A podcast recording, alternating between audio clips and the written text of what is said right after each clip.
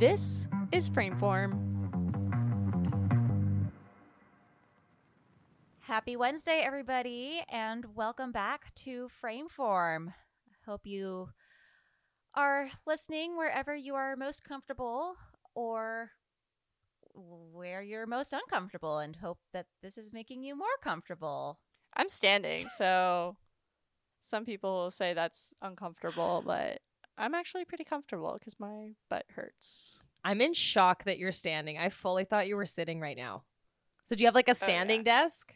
Are you I have a fancy like that? desk. Ah.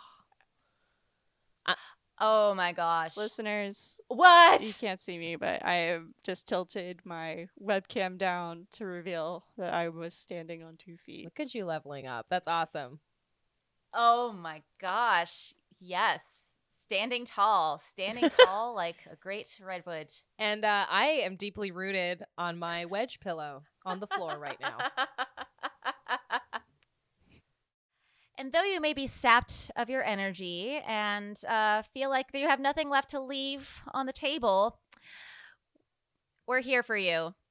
That's right. We're here to talk about forests in dance film, which actually ends up being um, a bit of a tricky topic, surprisingly enough. I don't know about you, but every year, whenever I'm looking through uh, submissions or doing jury work, uh, either for San Francisco or for other uh, organizations uh, like Dance Cinema, um, there's reliably five or six films that take place in forests. And a lot of those thumbnails have like the same variation on a theme, usually like an ant's eye view looking up at uh, the forest canopy with the sky in the background. And very rarely do those films stand out enough for selection.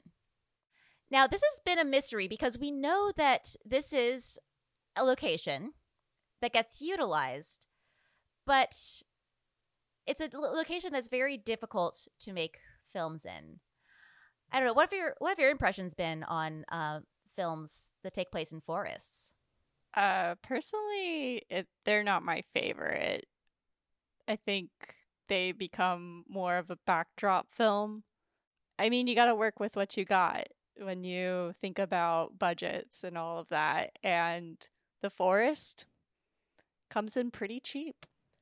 It's also a really inspiring place, even if you're not looking to create any sort of artistic product. It's just a nice place to go walk or meditate, or it's photogenic. So I understand why people use it as a location. And also, it's something we see on postcards, it's something we see in photography and in movies. So it's something we're familiar with that's also widely available and can speak to a region. I mean, I'm from British Columbia, so of course I love forests and I have made forest films in my day, of course, and done my dance photo shoots where we had the sylphide tutus and everything. you know, I've done all the basic, Yes. I've done Oh, all the basic forest exercises in my dance career. Oh no! And I understand why we do it.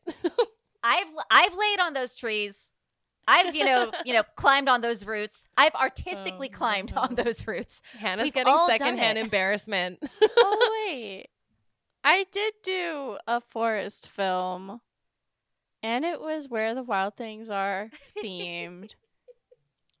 I don't have that file anymore. Oh, It was once on Vimeo. I thought it was cute.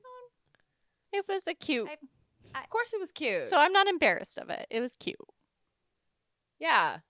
Well, speaking of that film, I mean, that is one that is set in the forest that I think, as far as just mainstream Mhm. movies and pop culture and stuff like that goes, that's one that I really enjoy. Uh, I was really stoked when they made a movie version of the beloved children's book. Very book. good.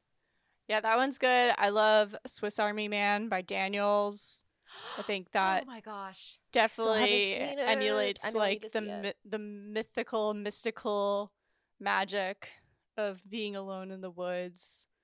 And uh, there's also a film uh, by Jordan Vogt-Roberts that came out in 2013 called The Kings of Summer, which is a coming to age film featuring three teenage boys Yes. being kings of summer in the forest. And I think that's a great film that definitely uh, showcases uh, building your Mhm. identity, becoming, growing to who you are. Also, Captain Fantastic and Troop Zero, um, Moonrise Kingdom. I think that an- another motivation for people to make films or you know art in general in the forest too is the nostalgia Yeah. that's associated. Yeah. You know, all these all these films we're listing either have some epic growth story or some epic bonding story. Um, you know, it's a place of transformation. You go out into the wilderness, you go out into the forest, and you come back a different person. Absolutely. If you, come back Yes. at all. If you come back at all. Yes. Yeah, and there's something about yeah, the otherworldliness of the forest, but also the danger of the forest. To me, um, you know, Blair Witch Project really does that so effectively. And, you know, considering its budget, Oh my gosh. you know, they didn't have to go more than half a mile into the forest to make that whole film. And at the same time, you don't necessarily have to go half a mile into a forest to be completely lost. It completely Yeah. reorients your your sense of direction. Another one that's that really stands out to me, and it's actually one of my favorite films of the last few years, is um, and I will shout out my love for this film to the high heavens, The Green Knight, um, aka uh, Dev Patel looking hot and sad for two hours. Um, Love it.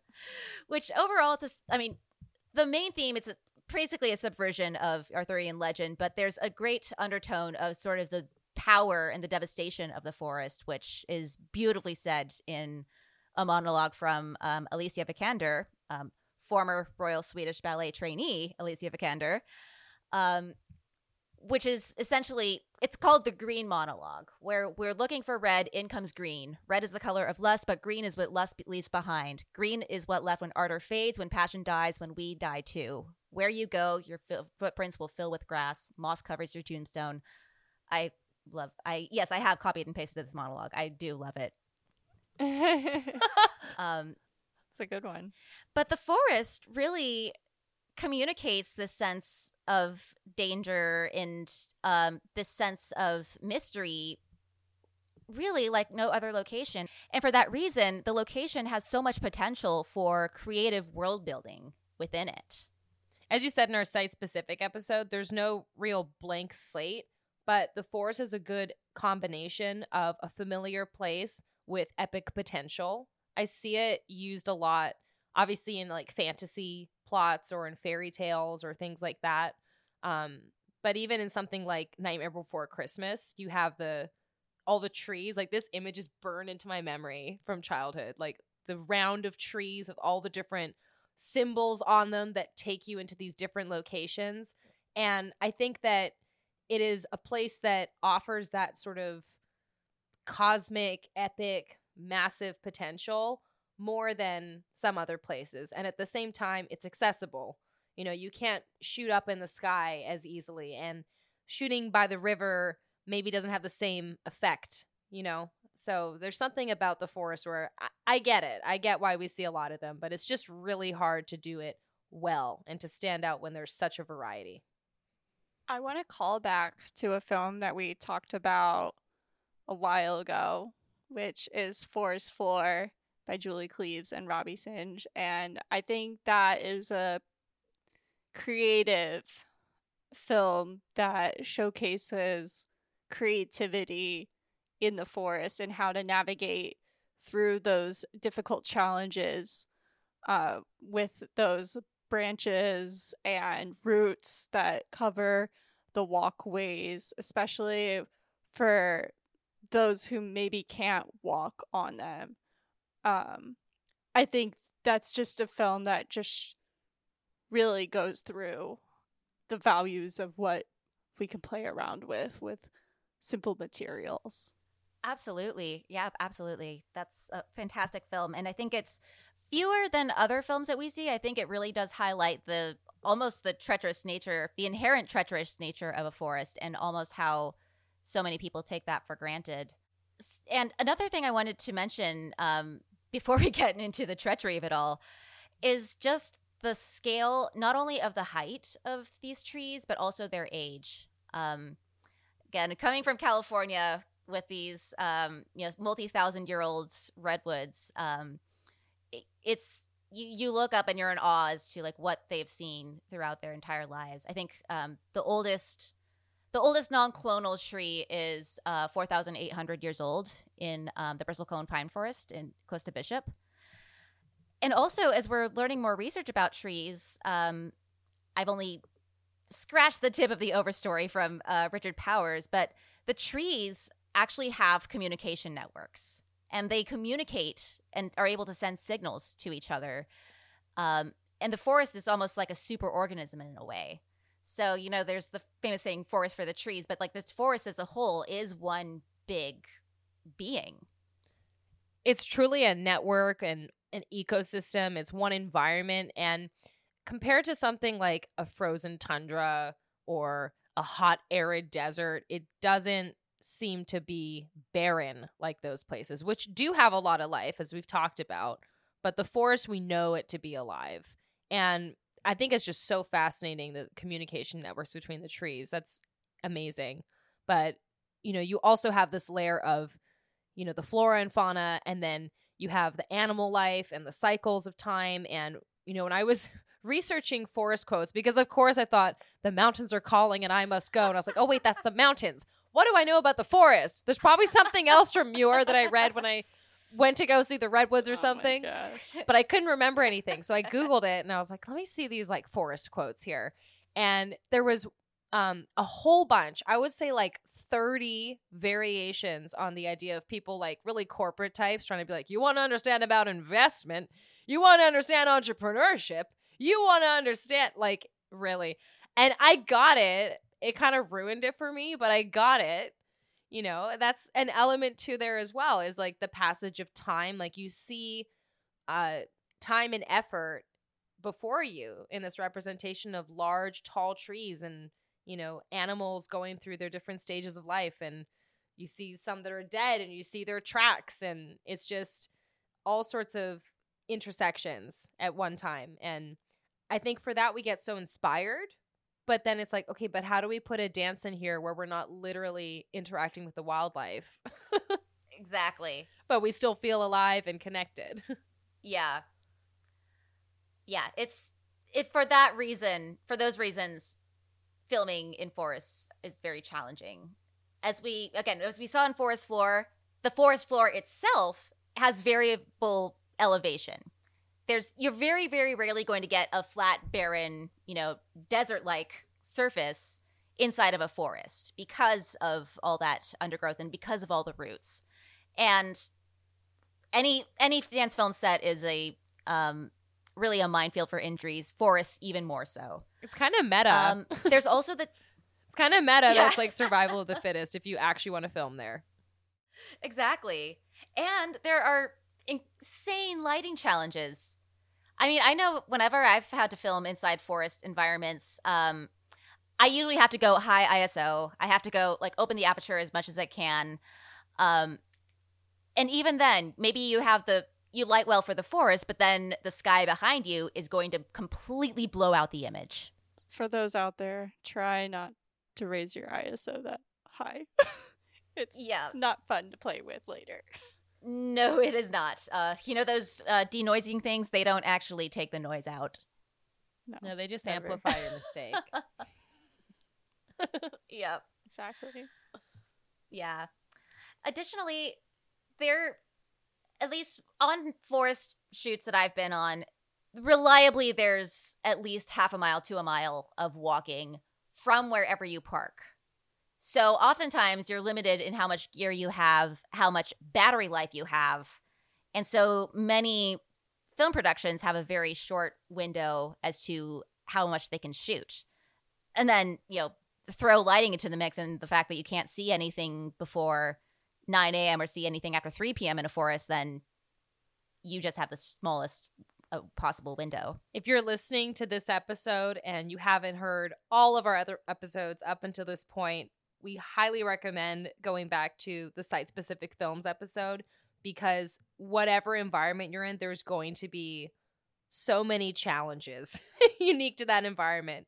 And, you know, we found a lot of examples of films that are set in the forest that we wanted to talk about today, but we could not go deeply into all of them or we would be here way too long for this episode. It'd be season four would be talking about forest films. So we had to just pick a few that we thought did a really good job on certain elements and, you know, find certain patterns. So let's see. So, what films do you want to talk about? Well, one film that I would like to discuss uh, came out fairly recently out of France, and that is the film Grief, which uh, was directed and choreographed by uh, Florence Peyrard with help from uh, Max Gozy and Bastien Fiche. And this is actually a very, very swift, very efficiently paced film, uh, and also utilizes the forest location very, very well. Not only in terms of uh, how it's used technically, but also touching on some of the symbolism that we may associate with these spaces. Yeah, I feel like this film definitely had a representation of what we were talking about earlier on the films, uh, movies that we like, which definitely featured some kind of escapism, but yet there was this grappling of discomfort going on where a disassociation was happening. Um, also, almost like how we all feel in the real world where there's this harsh reality and talking about the forest as a wild place and feeling that energy and maybe almost being targeted from others or what could be others um it definitely had a mix of different things of how do I live? How do I survive without breaking down? Yeah, it definitely had a raw feel without being basic. I mean, I don't know what other word to use other than like basic. Uh, you saw the thing is, I couldn't even say stereotypical because you do see some kind of stock shots that you would see in the forest. But like, what are you going to do? Of course, you're going to look up at the trees. It's a beautiful shot with those leading lines and everything. So it's tough because it's like, okay, how do we do that? Do what everyone does, but do it better and then do more. And I think that's what sets this film apart is that it's doing more than just being in the forest. We get the forest, but it is placed in a dynamic with other elements. You have this indoor outdoor location. You have sand. That's basically like a beach film for a minute there. And I think that that mix of different environments makes the forest that much more just the contrast makes it that much more pungent for what it is. It's like if you're cooking a meal and you balance the flavors, you get to appreciate each of them more because there's that harmony. And I think that uh, you rarely see that in a film where it actually gets those multiple locations that also includes the forest where the entire film doesn't rest on the fact that it's set there. And something that really intrigues me about this is the construction of I guess I'm supposing Florence, who is the primary mover in this film. Because the costuming almost suggests that she is embodying like all of Little Red Riding Hood. She is both the wolf and Little Red Riding Hood. And looking at the statement, seeing that this was based on uh, the the work uh, "Women Who Run with the Wolves," you can kind of see that uh, that contrast of sort of like the obeying of the instinct and the honoring of that versus the societal construction of how you're supposed to wrestle with your instincts. I think that that's honestly uh, one of the strongest costuming choices I've seen in dance film for a long time, and I think that that really comes through with that and with the juxtaposition of locations. It's truly dangerous territory to say we're going to do another version of Little Red Riding Hood. it takes a lot of creativity to make that not seem exhaustive and to actually get people to be like, yes, I'm going to watch this. I think if you had told me before that that's what it was about, I might have, I know I would have viewed it differently. I would have still enjoyed it because it's still great, but it would have had this like baggage instead of me being like, oh, I kind of get it. I like, she's got fur. Like it kind of unfolds instead of me saying, this yeah. is the framework here we go.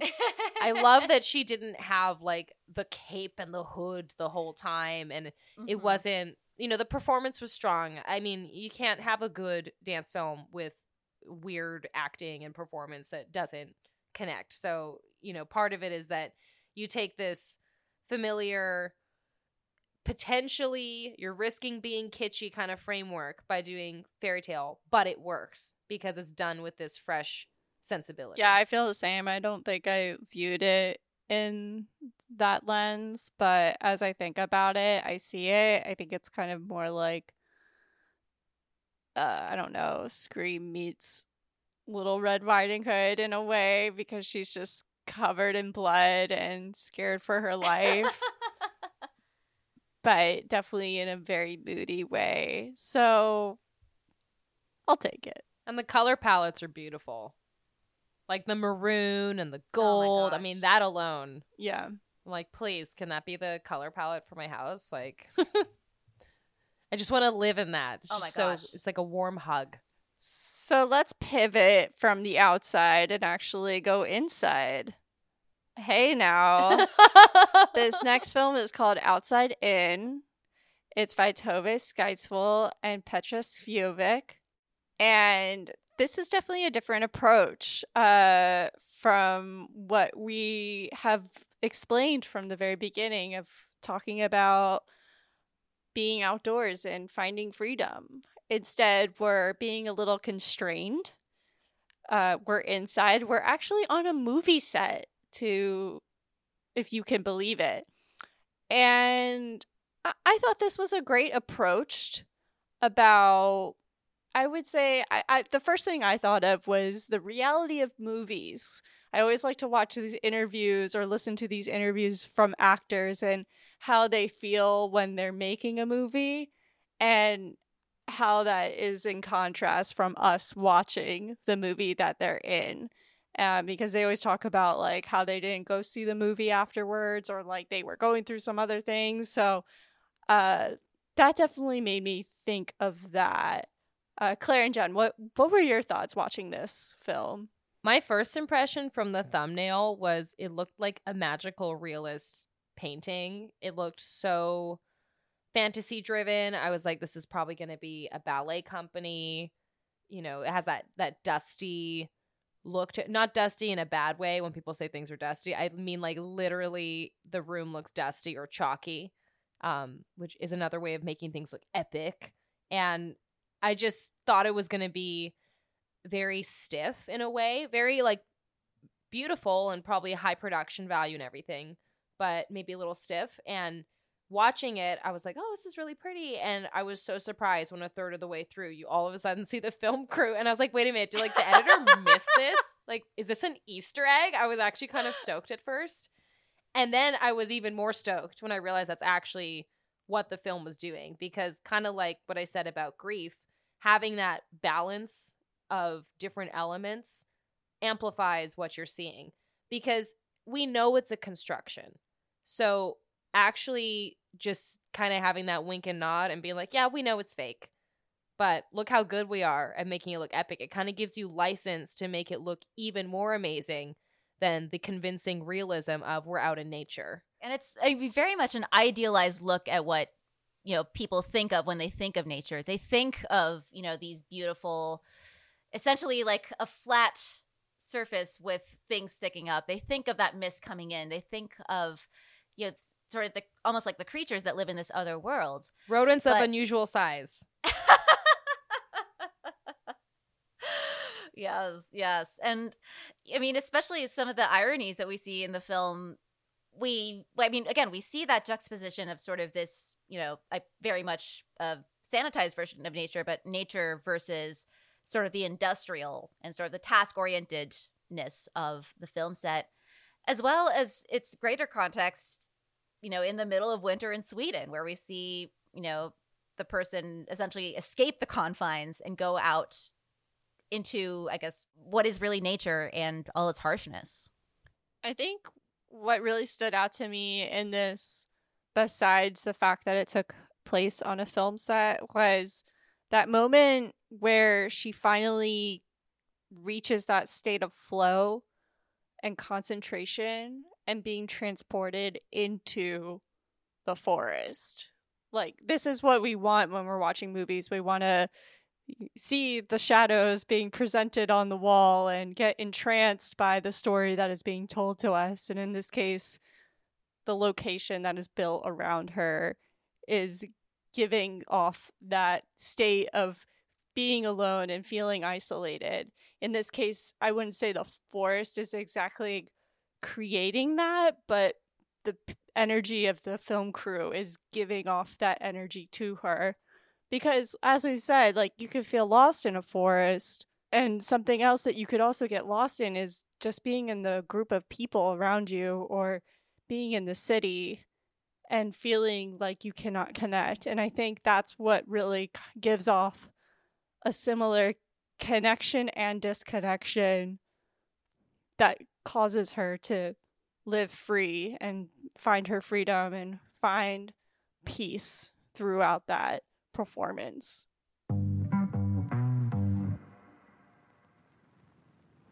let's take a look at a few other films that do follow a um that actually do follow a very concentrated theme and theme from filmmakers who actually tend to excel when it comes to uh making forest films and knowing the history that these filmmakers likely have with the forest it makes a lot of sense so one of these films is the earth will come directed edited and shot by Caitlin Stiles, um, who actually used to work for Rapt.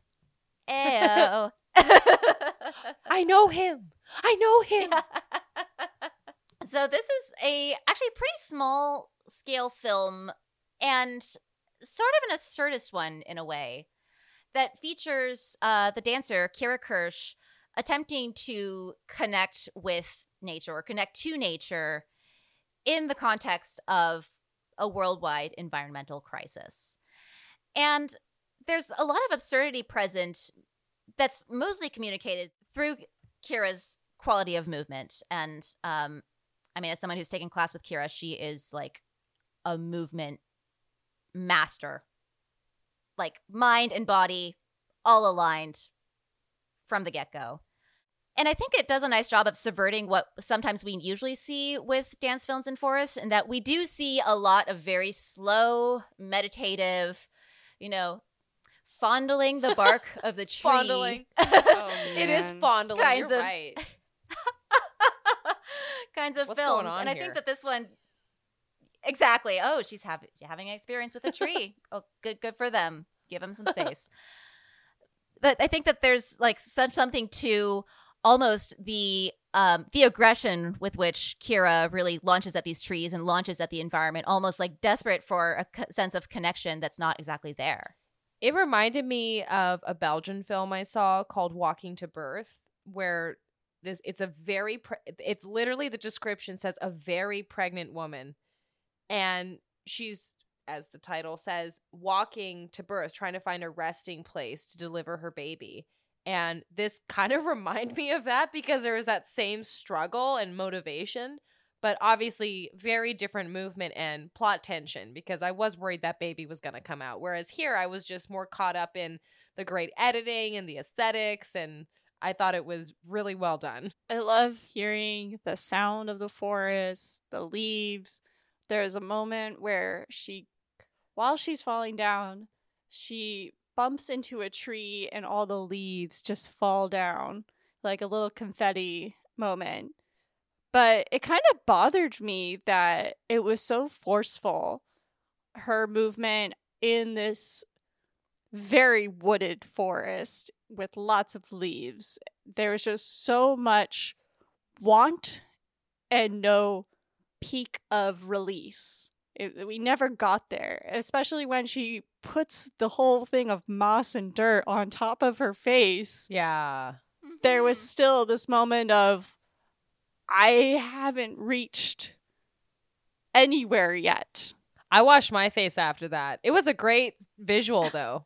I think that what this does well, because uh, in contrast to the other ones we really dived in on, this is in the forest the whole time. But I think what it does well are universal things that make any dance film really good. Like, I think in the site specific episode, I said signs of life. Like, if you get signs of life, like tears or breathing, or in this case, getting that texture and getting really into the forest. Like she put a chunk of it on her face. I mean, that's pretty tactile. Mhm. you know, getting that close to it and being in your environment really amplifies it instead of having it feel like a backdrop. This film definitely had the reality. of Yeah. what we're watching or like experiencing. You know, we felt this way maybe, and the maybe it's her outfit that's doing it for us because she's not dressed for it like these Yeah. other two films that we've watched which have like a specific look or costume where this is purely pedestrian and being a pedestrian in the forest and trying to find that sense of why we go to the forest and that's to escape that's to relax to unwind to grow all of the above. And that detail in a way that we can hear as well just like really good sound design puts us in that environment as well because if we were to just hear music and no forest sounds or like random bird sounds and not see birds it doesn't connect us in the same way. So that level of synchrony actually allows us to feel Yeah. like we're there And also worth noting that this, even though this depicts a very like seemingly forested environment, this is actually uh, filmed on the outskirts of Berlin. Um, and based on what I know about the artist, pretty close to the southeast portion of uh, Berlin, which is a very forested, very wooded area. Which I mean does describe, I mean, a lot of a lot of that part of Germany and a lot of, I mean, different, honestly, lots of different parts of the world where you have like these clearings where you have this metro area surrounded by wilderness. I mean, you can kind of see it in the costuming, that tension between sort of this notion of Western civilized um, dress versus the nature that's pushing back at it. And also, something that's worth noting uh, is that, you know, Caitlin Stiles is uh, an indigenous artist. She uh, actually is uh, now a member of the uh, tribe of Alaska and uh, Central Council of Tlingit and Haida. And some of the stronger entries that we've seen in the forest canon do come from indigenous artists. And it makes sense. Indigenous people of any nations, whether that's, you know, in- indigenous on the American continent or indigenous in um, in other parts of the world, or like you know the Sami people in uh, Finland, usually are the ones who know how to care for the land the best, and really have a like a sensitive approach when it comes to exploring the environment that they're working in. And I think just like we mentioned, the forest has its own history, the relationship we have to it has a history, and the relationship that people have to a land has a history. And just different stories carry different weight to them. And there's something about certain stories that we've seen from Indigenous filmmakers that are really humbling, really thought provoking, really just inspire a lot of reflection. Um, you know, I'm thinking of one example is uh, o- Ojibwawi from which translates to "One Stands Ready" from the Brigham Young University Living Legends in Utah, and it's a sensitive topic when you're looking at films that look at a social issue because you want to see them represented, you want to see awareness, but you also need to deal with it in a way that doesn't feel inauthentic or exploitative. And I think that this is a really great way. It's a combination of a forest film setting, but also social justice awareness. It's addressing missing women and girls, specifically Indigenous women and girls. And I think that just having that weight and that context makes it that much more impactful, of course. Yeah, I think it's very important that these places that we film in are recognized for its historical relevance and but also while you're filming there you should be recognizing that too and giving it its utmost respect for what is given to you even though these lands that we are dancing on are just something that means to us or want to make a cool dance film. It's still a natural space that has these wild maybe on the bridge of extinct birds animals and so forth but also the trees the leaves the swamps all of that need to be in consideration when moving on them so when you're there take a moment to really take in the space and see what was there before you. These lands that we are on are incredibly old. Guys, we're on a rock. okay? And that needs to be recognized that we need to have these locations live beyond us. And taking care of those is important and recognizing that there were people living on this land before us, things living on this land before us, and all we can do is live in coexistence and look out for one another. Yeah. Also, the knowledge that for the most part, most of us live land tax free on someone else's land. That's, you know, the crux of the matter. I know that, uh, at least I know in many places, um, land acknowledgments have become commonplace, but I so strongly encourage anyone uh, to go beyond that and really look up what who their you know who their local stewards are, and even I'll go ahead and say even you know pay land tax, you know pay pay for the land that you are on. There's some um sometimes if you go to a show, sometimes a portion of the proceeds are donated to that tax, but it really is a case of engaging with it beyond whatever you know beyond the utilitarian nature that you might associate with that land. And that said, you can make a fun film in the forest. It does not have to be heavy and laborious, but it you should plan with the amount of detail that it requires for that location. And you should do your research and see all the examples that exist. And hopefully this episode serves as a good guide.